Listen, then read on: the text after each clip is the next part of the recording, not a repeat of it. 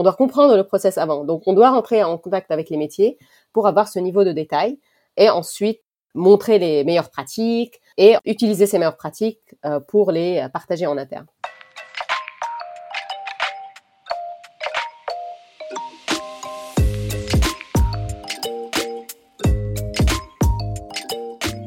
Bonjour et bienvenue dans CSM Co, le podcast du succès client et de ceux qui le font. Aujourd'hui, j'ai le plaisir d'accueillir Sally, qui est Customer Success Manager chez Box. Sally, c'est une ancienne collègue, mais avec qui j'ai en fait très peu collaboré puisqu'on n'était pas sur la même ligne de produits et avec qui j'ai toujours eu beaucoup de plaisir à échanger euh, pour son énergie, sa positivité et sa passion. C'est un vrai exemple de l'évolution du Customer Success puisque quand elle a commencé chez LinkedIn, le rôle n'existait pas et elle a donc dû s'adapter d'un poste de formatrice principalement à celui de CSM. Elle a vu toute la construction de ce rôle chez LinkedIn avant de partir chez Box pour s'occuper seule du marché français. Je me suis dit qu'avec toutes ces expériences, on avait sûrement plein de choses à apprendre de sa part et je suis donc ravi de vous présenter ce quatrième épisode.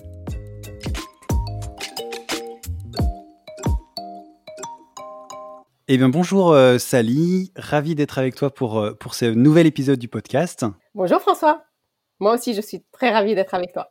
Top. Euh, écoute, pour démarrer, comme d'habitude dans le podcast, je vais te demander bah, de te présenter aux auditeurs et nous parler un peu de ton parcours. Bien sûr. Euh, donc moi, je m'appelle Sally. Je suis aujourd'hui Senior Customer Success Manager chez Box. Ça fait depuis novembre que je travaille là-bas. Avant, j'étais chez LinkedIn. Donc j'ai commencé mon parcours de Customer Success chez LinkedIn en 2013. Euh, j'ai rejoint en tant que Customer Education Consultant à l'époque. Comme ça n'existait pas, le Customer Success. Et euh, deux ans plus tard, euh, le, le, rôle du Customer Success est né et du coup, on a tous basculé à ce rôle. Et donc, j'ai fait, j'ai travaillé en tant que Customer Success donc pendant quatre ans. Donc, les deux premières années, j'étais très centrée sur l'éducation client. Et les quatre, ans, les quatre ans après, c'était surtout du Customer Success, donc gestion de portefeuille client, beaucoup de formation aussi. Et donc voilà. Top. Euh, et est-ce que, donc tu nous as dit que tu étais chez, euh, chez Box, est-ce que pour ceux qui ne connaîtraient pas, qui n'auraient euh, jamais utilisé Box, tu peux nous dire un peu ce que vous faites et ce, que, ce, que font, ce que fait le produit Box? Bien sûr. donc Box, c'est une plateforme de gestion de contenu dans le cloud. c'est une solution qui est basée sur trois piliers essentiels. Le premier, la sécurité de, la, donnée. le deuxième pilier, c'est la collaboration interne et externe surtout. Et le troisième pilier, notre neutralité et le fait qu'on s'intègre avec euh, plus de 1400 applis euh, en ligne aujourd'hui. Ok. Eh ben, écoute, merci beaucoup pour, euh, pour cette présentation. On va rentrer dans le vif du, du sujet. On va parler CSM mhm. et on va parler premièrement du rôle du CSM. selon les organisations, on sait que c'est un rôle qui peut démarrer parfois très en amont, parfois parfois pas du tout, qui peut aller jusqu'au bout, qui peut aller jusqu'au renew, parfois, euh, parfois pas du tout. Euh, j'aimerais savoir un petit peu bah, chez Box, quel est le rôle du CSM, quel est le, euh, le scope, où est-ce que ça commence, où est-ce que ça finit un petit peu? Bien sûr, donc le rôle du CSM chez Box commence quand le client signe, est déployé et onboardé. Donc, on a une équipe spéciale qui s'appelle Box Consulting qui s'occupe du déploiement et de l'onboarding des nouveaux utilisateurs. Euh, ça inclut de l'éducation, de la gestion du changement, de toutes les intégrations techniques nécessaires.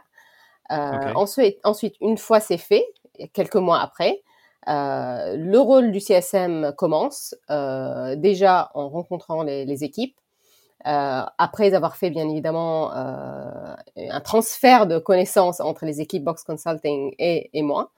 on fait ce transfert d'infos par rapport à, au client, à ses priorités. On organise une première réunion de présentation, on définit les rôles. Le client euh, sait exactement euh, en quoi consiste le rôle du CSM. Donc l'idée vraiment c'est de définir euh, donc le périmètre de ce rôle par rapport à Box Consulting qui est totalement différent et qui est limité dans le temps toujours. Donc le rôle du CSM c'est donc on prend le relais après Box Consulting et on maintient la relation et on la fait grandir. on fait grandir la relation euh, avec bien évidemment le sales, le commercial, euh, et ensemble, on, euh, on nourrit ce compte. Et alors justement, donc tu parles de Box Consulting. Quand on a fait le, euh, le, le, call de, préparation pour échanger un petit peu sur, euh, sur le podcast, tu m'as aussi parlé euh, du support, du scale. comment tu te places par rapport à tout ça? J'imagine qu'arriver après un onboarding qui a déjà été fait, c'est un peu différent de quand on prend le, le compte et qu'on l'onboard qui est le cas dans d'autres euh, dans d'autres organisations. Comment tu travailles justement là-dessus sur cette passation entre les deux et avec aussi bah, le support, le scale, les autres euh, entités dont tu m'as parlé? Comment vous collaborez et comment vous faites en sorte que euh, bah, ce passage de relais se passe au mieux et qu'il y ait moins de friction possible pour le client en fait? Bien sûr. C'est l'objectif. Oui. Euh, donc euh, déjà, je dois parler d'un outil qu'on utilise beaucoup et qui aide beaucoup la collaboration, sans faire de pub, mais on utilise beaucoup Slack. Euh, donc déjà, une fois, on a le, la, la Ça fera plaisir à, à, Jonathan qui était dans le podcast, dans, dans l'épisode numéro 2 du podcast. Exactement. Et plein d'autres personnes, d'ailleurs. Oui, en effet. donc, donc déjà, une fois le Box Consulting commence à travailler avec ce client, même si moi encore, je n'ai pas un rôle très présent, euh, très actif euh, auprès du client, on a déjà une chaîne euh, pour le client. Donc une chaîne spécifique où moi dès le début je suis toutes les interactions. Donc je sais tout ce qui se passe avec Box Consulting. Euh, j'ai accès à, tout le dossier de collaboration sur Box, bien sûr. Euh, donc j'ai accès à toutes, toutes les infos. Euh, je suis au courant de tout dès le début. Donc le handover, donc ça rend le handover facile comme tu peux l'imaginer, euh, puisque j'ai déjà accès à toutes les infos. Je suis dans la chaîne Slack dès le début. Euh, du coup, le handover devient très simple. Euh, ensuite, avec support, le support, bien évidemment, comme on connaît tous, le support, il gère des tickets. Donc, à chaque fois qu'il y a un, un problème technique, on encourage les clients directement à aller ouvrir des tickets. Et pour info, je remarque chez Box que les clients sont bien, en fait, au courant de cette procédure dès le début. J'ai rarement des demandes de clients euh, qui doivent aller au support. Ils savent exactement quand est-ce que euh, un problème doit directement euh, être remonté au support et, ou bien une autre équipe. c'est bien clair pour eux dès le début. Donc le support va gérer des tickets, des problèmes techniques, du troubleshooting. donc ils vont gérer toute cette partie. Euh, Box Consulting, ils terminent leur travail, donc bien sûr, ils restent toujours à l'écoute. Donc moi, par exemple, si j'ai des, questions très précises par rapport à un projet qu'ils ont mené ensemble qui n'est pas clair, je vais peut-être les remettre dans la boucle. Euh, c'est-à-dire, euh, Box Consulting ne termine pas et c'est terminé, terminé, euh, il ne reparle plus avec le client. Il reste toujours en contact si nécessaire. mais comme l'engagement Box Consulting, ça coûte de l'argent, euh, ça va être bien évidemment, euh, euh, ça, doit être l'intervention ne va pas être très développée, si je peux dire. Ça va être juste une consultation ponctuelle et ils vont eux-mêmes aussi évaluer si c'est nécessaire de, les engager sur une période plus allongée pour régler un, un certain problème. D'accord. Et tu disais à un moment, tu m'as dit, quand j'arrive, ils savent ce que c'est que le CSM et quel est mon rôle. C'est-à-dire qu'en fait, dès le début, euh, il y a une introduction qui est faite au moment de leur onboarding, et donc ils savent que qui tu es et ce que tu vas faire avec eux, ou euh, ça se fait au moment de la passation, cette présentation? Ça se fait surtout euh, au niveau de la passation, c'est-à-dire quand Box Consulting termine le déploiement, donc toute la partie implémentation est terminée. c'est là où ils vont présenter le, le, CSM. Et moi, souvent, je suis présente durant cette réunion où je me présente moi-même et j'explique un peu le périmètre de mon travail. D'accord comme ça, ils ont toutes les informations. Mmh Super. Alors, merci euh, pour cette, euh, cette, première, euh, cette première partie. Mmh Il y a un autre sujet dont on a parlé qui est un peu un, challenge aussi. C'est que tu es la, seule, aujourd'hui, la seule CSM en France de, de Box. Donc, tu travailles beaucoup avec, avec d'autres personnes qui sont un peu, un, peu partout, un peu partout dans le monde dans ton équipe. Et je me demandais, et je pense que ça va être assez intéressant en cette période notamment, est-ce que c'est un challenge de plus? Est-ce que c'est un avantage d'être euh, la seule euh, sur le marché et de collaborer à distance? Et est-ce qu'il y a des, euh, des, choses sur ce, travail à distance? Est-ce que tu as des conseils à ceux bah, qui pourraient être dans la même situation, soit éloignés d'équipes qui sont un peu partout dans le monde, ou soit-même bah, en ce moment peut-être éloignés de leur équipe qui est dans, la ville à côté ou dans l'arrondissement à côté, mais travaillent à distance? Oui, donc je suis la seule CSM en France et souvent j'étais la seule connectée par Zoom euh, avec mes collègues qui, euh, en majorité, étaient basés à Londres. Euh, il y a aussi une personne à Amsterdam, il y a une autre en Espagne. donc, je, n'étais pas la seule à se connecter à distance à ces réunions-là. Euh, mais c'est vrai qu'au début, euh, quand j'ai commencé et avant Covid, là on parle de avant et après Covid, avant Covid, je, oui, je me sentais un peu isolée et c'est normal puisque euh, tu as toute l'équipe euh, dans une salle ensemble qui, qui discute entre eux et toi tu te sens vraiment euh, loin et tu n'arrives pas vraiment à, à, parler ou à ou à passer un petit mot, un petit message ou même une blague avec l'équipe. Ouais. tout devient compliqué. Euh, mm. mais maintenant, post-Covid, honnêtement, on est tous égaux. Donc, euh, franchement, ouais. tout, tout, ce problème de euh, de, d'isolement de, que je sentais avant euh, a disparu puisqu'on est tous en télétravail. On a tous les mêmes challenges, les mêmes obstacles pour parler. On parle en même temps personne ne parle, les silences bizarres. Donc, en fait, on les vit tous ensemble. Et personnellement, je ne rencontre vraiment aucun problème avec euh, avec ça. Le fait d'être seul en France sur le marché euh, et même euh, le fait de gérer seul ce, marché français, je n'ai pas, pas du tout un problème avec ça, surtout que pas mal dans mon équipe aussi sont francophones. Donc, au cas où moi je dois m'absenter, il y a souvent une personne francophone qui peut prendre le relais. Donc, je ne m'inquiète pas du tout à ce niveau. Ok. Après cette, cette, petite parenthèse, on va revenir sur vraiment le, le rôle du, du, CSM et la manière dont vous, dont vous travaillez. Un point que, qui m'avait semblé assez, assez fondamental quand on avait préparer le, le, le, podcast, c'était un, un, outil sur lequel que, que, que, tu utilises avec tes clients dont on avait parlé, qui est le Joint Success Plan. Euh, Est-ce que tu peux nous expliquer un peu en quoi ça consiste, ce Joint Success Plan, même si euh, les mots sont assez, euh, assez explicites, hein, Joint, Success et Plan. mais est-ce que tu peux nous expliquer un peu ce qu'il y a derrière et ce que c'est, en quoi ça consiste, les objectifs et la manière dont tu réalises ça avec, avec tes clients? Bien sûr. Donc, euh, dès que euh, je, je, me présente au client, euh, je présente la manière dont on travaille, on présente immédiatement le Joint Success Plan, ou ce plan de succès conjoint, donc qu'on coédite ensemble. Euh, l'idée de ce plan, c'est d'avoir une feuille de route claire pour les deux. Moi, Box, qui représente Box, et le client. Dans, ce plan, on va préciser les priorités du client, les objectifs généraux, qui sont en lien avec euh, la gestion de contenu, par exemple, ou la sécurité. Euh, et on va essayer de directement euh, décliner des initiatives clés qu'on va pouvoir lancer en interne avec eux, dans leurs équipes, euh, pour améliorer l'adoption. C'est souvent autour de l'identification de cas d'usage, euh, puisque euh, la gestion de contenu va concerner toutes les équipes. On ne parle plus, on ne, on ne parle pas d'une solution RH ou d'une solution marketing.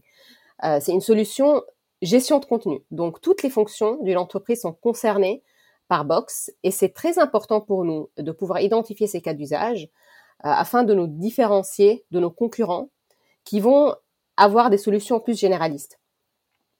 Et euh, quand on identifie ces cas d'usage en interne avec les clients, euh, déjà on prouve la valeur, la valeur de Box, euh, mmh. et aussi on se différencie. Et aussi pour eux, ça leur donne des ressources, des plus d'infos sur comment les utilisateurs aujourd'hui utilisent Box et quel est l'impact sur leur travail au quotidien, puisque nous, euh, le but de notre travail, c'est d'améliorer la productivité euh, et de raccourcir les, euh, les, relations, tout ce qui est envoi d'infos, transmission d'infos, collaboration, c'est ça raccourcit en fait et ça améliore la productivité. Donc une fois on, on est clair sur les cas d'usage, tout devient simple puisque déjà nous on peut aller vers les métiers. En fait, on parle, on, on rentre en contact avec les métiers puisque c'est au niveau des métiers où on a plus de détails sur leur process et on comprend mieux comment Box peut améliorer ce process. Mais on doit comprendre le process avant. Donc, on doit rentrer en contact avec les métiers pour avoir ce niveau de détail. Et ensuite, montrer les meilleures pratiques et utiliser ces meilleures pratiques euh, pour les partager en interne. Et donc, du coup, tu, tu, dirais que le, un des rôles du CSM, ça va être de détecter justement ces, euh, ces use cases. Euh, et, euh, et, si possible, te, tu me parlais de high value use case. Oui. C'est comme ça, en fait, que tu détectes des, des opportunités. Est-ce qu'il y a une.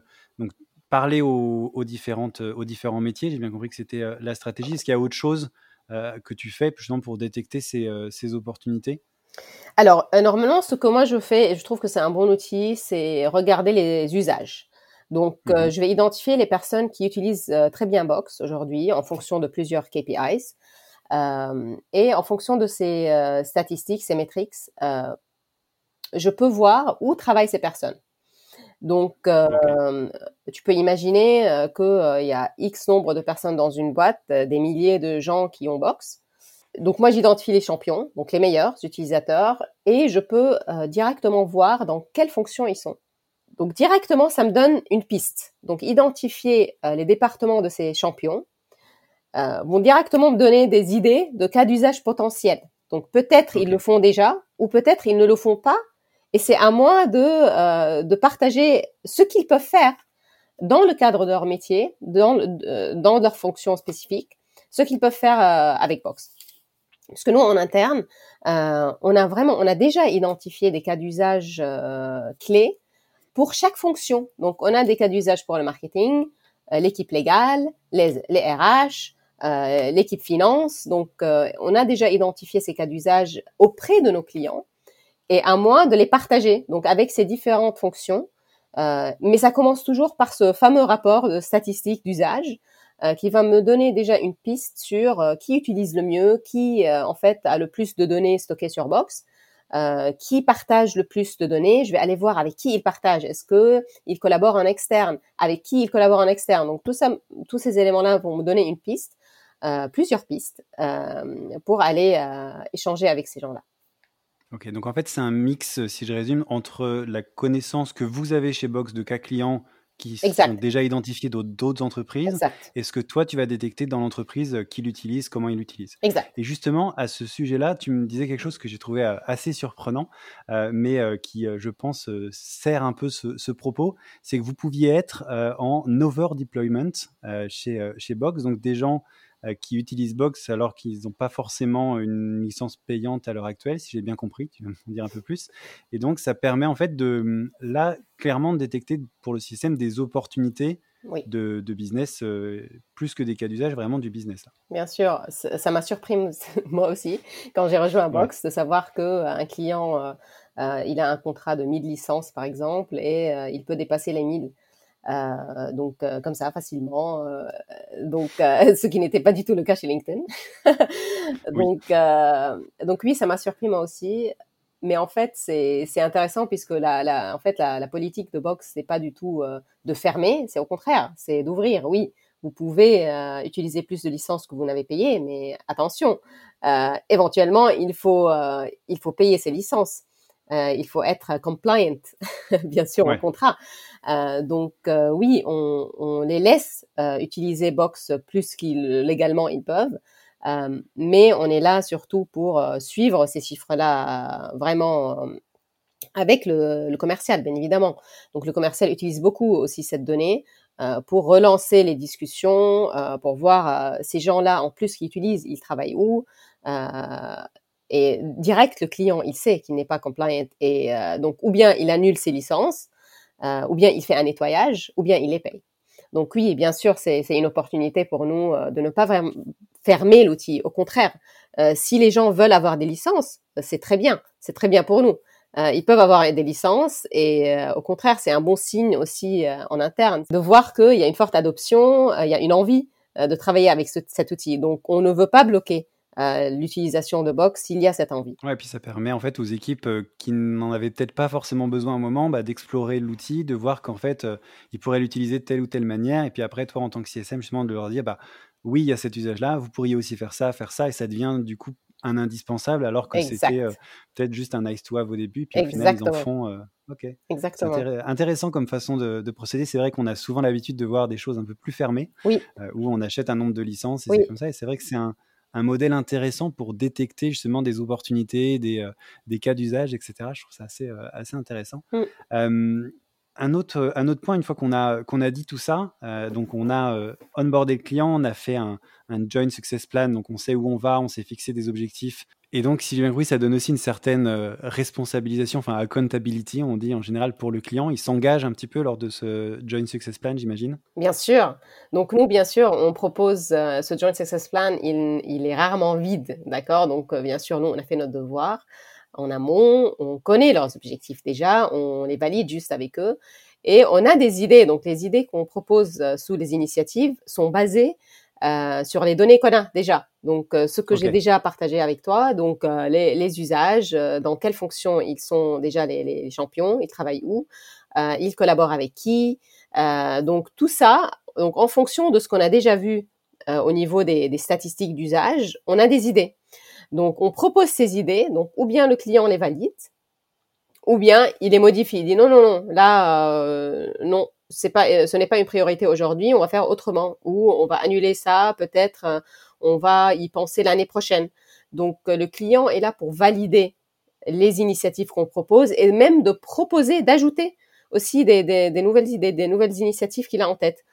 Euh, c'est aussi un document pour euh, que les commerciaux peuvent utiliser. C'est-à-dire si par exemple il y a une opportunité euh, d'explorer une nouvelle fonctionnalité box, un nouveau add-on qu'ils n'ont pas aujourd'hui. Par exemple, Shield, c'est un add-on centré sur la sécurité de la donnée.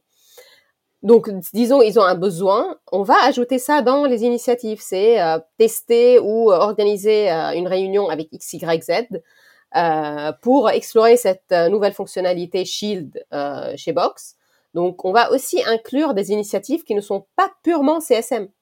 Donc, si par exemple, il y a aussi Box Consulting euh, dans, le projet, on va inclure, je vais inclure quand même une initiative Box Consulting, c'est-à-dire on est une seule account team, une seule équipe qui travaille pour ce client et euh, ce Joint Success Plan va être là pour unifier, centraliser toutes les initiatives qui se passent. Alors bien évidemment, eux, ils vont avoir d'autres documents, mais c'est bien d'avoir un document central euh, qui va être utilisé par nous par box et par le client. Très bien. Donc onboarding, joint success plan, et ensuite on a des euh, strategic business reviews qui vont avoir lieu euh, régulièrement, euh, avec notamment le, CIO, puisque c'est un, projet qui est souvent l'idée par la DSI, avec éventuellement peut-être les métiers. Je ne sais pas, tu, me dis ce qu'il en est. Qu'est-ce qui se passe un peu dans ces réunions? Qu'est-ce qu'on se dit? On fait un, point de où on en est par rapport au joint success plan. on parle de, quelles sont les, un peu les thématiques que vous abordez? Comment tu, tu gères ce type de meeting? Oui, la Strategic Business Review ou le SPR, euh, donc on le fait euh, ou bien deux fois par an, ou bien euh, chaque trimestre, ou bien une fois par an. Donc ça va dépendre aussi de la taille du client. Et ce meeting est souvent en présence d'un executive d'un executive au niveau du client. Donc, ça peut être le CIO, le Chief Information Officer, ça peut être le Chief Information Security Officer, le CISO, euh, ça peut être le chef de projet, bien sûr, qui gère Box, donc il n'est pas C-level, mais qui est qui, qui, gère le projet en interne. Euh, L'admin aussi peut être présent durant cette réunion, donc la personne qui gère euh, au quotidien Box.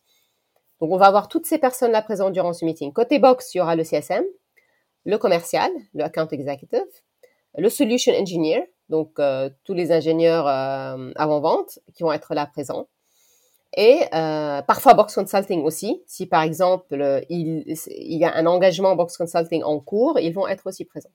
Donc euh, l'idée de cette euh, réunion, c'est déjà d'échanger. Ça commence toujours par un échange. Euh, Qu'est-ce qui se passe chez vous en ce moment? Quelles sont vos priorités? Nous, bien sûr, on a déjà fait nos recherches euh, de tout ce qui est euh, nouveauté chez le client ou des, challenges, euh, des enjeux actuels, etc. Donc nous, on a déjà fait nos, devoirs.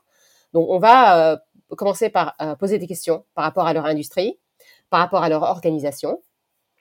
ensuite, on va directement, comme une approche d'entonnoir, aller du général au spécifique.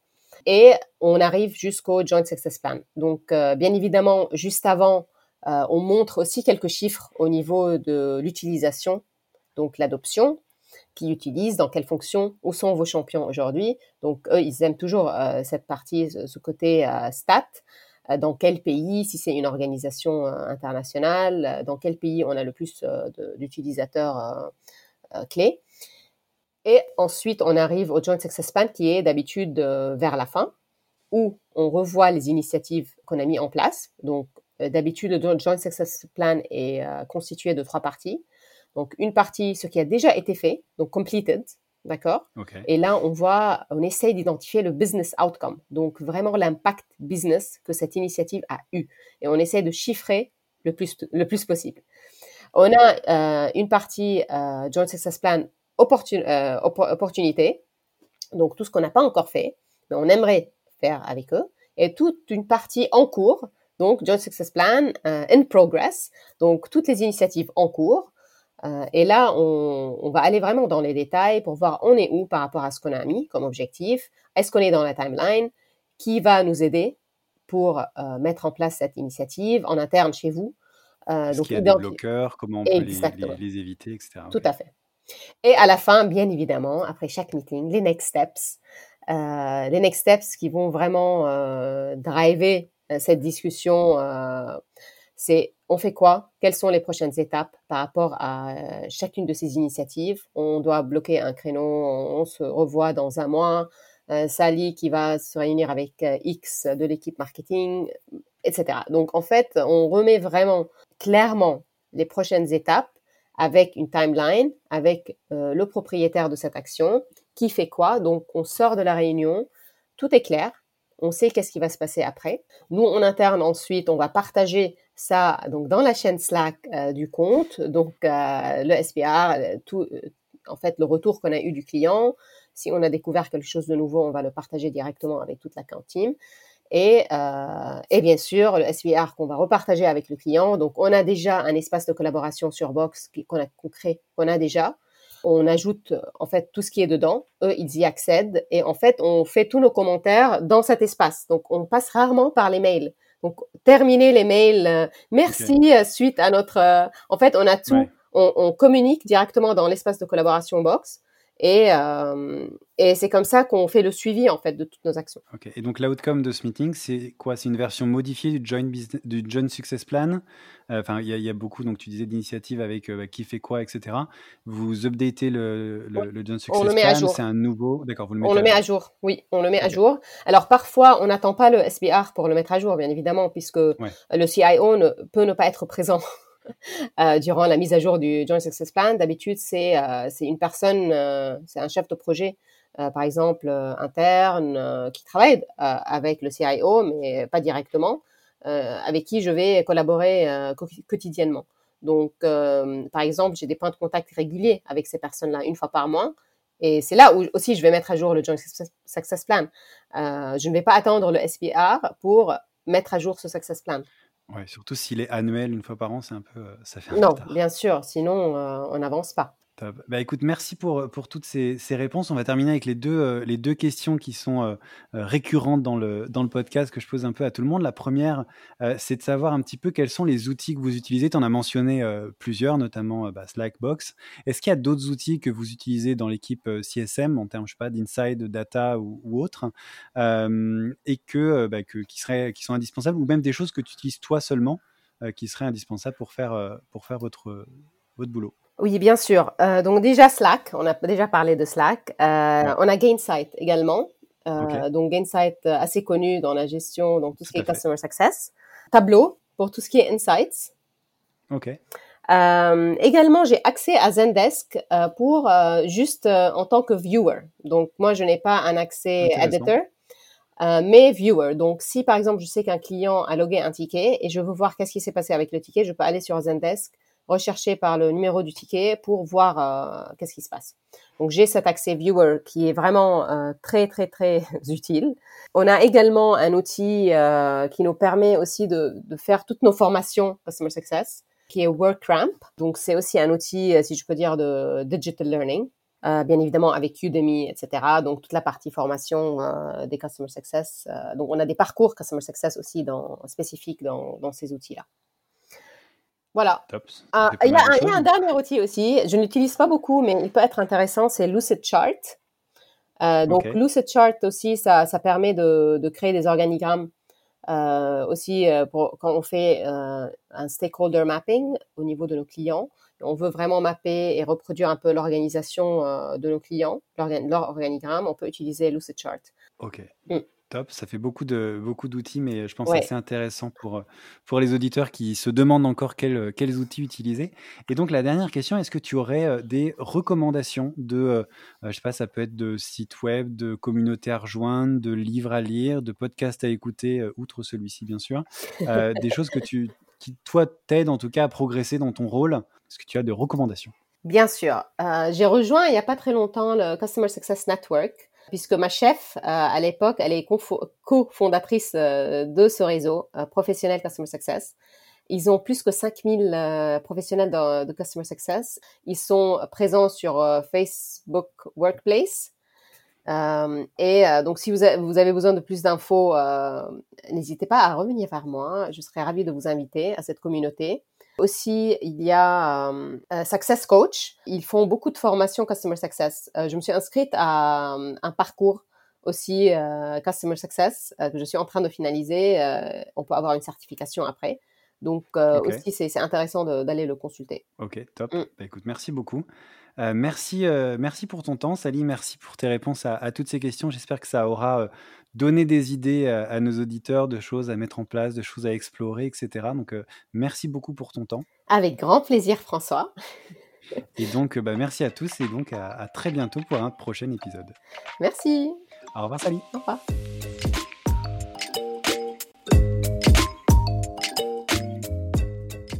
Merci beaucoup, merci d'avoir écouté cet épisode jusqu'au bout. N'hésitez pas à le partager au maximum à votre réseau et bien entendu à vous abonner au podcast sur votre plateforme préférée. Si vous le souhaitez, vous pouvez également inscrire votre email à la liste de diffusion des épisodes que vous trouverez sur le site csmzanco.com. Rejoignez aussi la page sur LinkedIn pour plus d'infos sur l'univers CSM. Merci encore pour votre soutien et rendez-vous dans une semaine pour le prochain épisode.